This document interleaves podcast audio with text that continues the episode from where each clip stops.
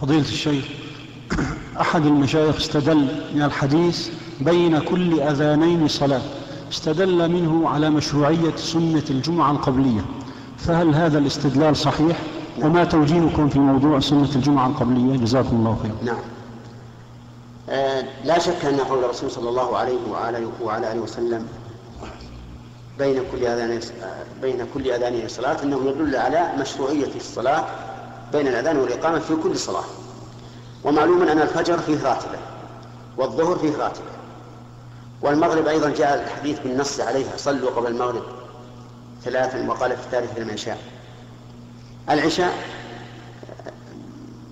والعصر لم يرد فيهما شيء بخصوصهما ولكن يدخلان في العموم بين كل أذان صلاه أما الأذان الذي للجمعة فهذا لا يصح الاستدلال به.